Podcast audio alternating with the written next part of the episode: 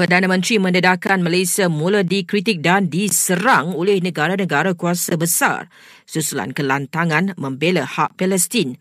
Justru Datuk Seri Anwar Ibrahim beri kata dua kepada negara yang cuba mengajar Malaysia mengenai erti sebenar hak asasi kebebasan dan demokrasi. Tegas beliau Malaysia tidak sesekali gentar bahkan akan terus konsisten memperjuangkan nasib rakyat Palestin yang dianiaya rejim Zionis Israel.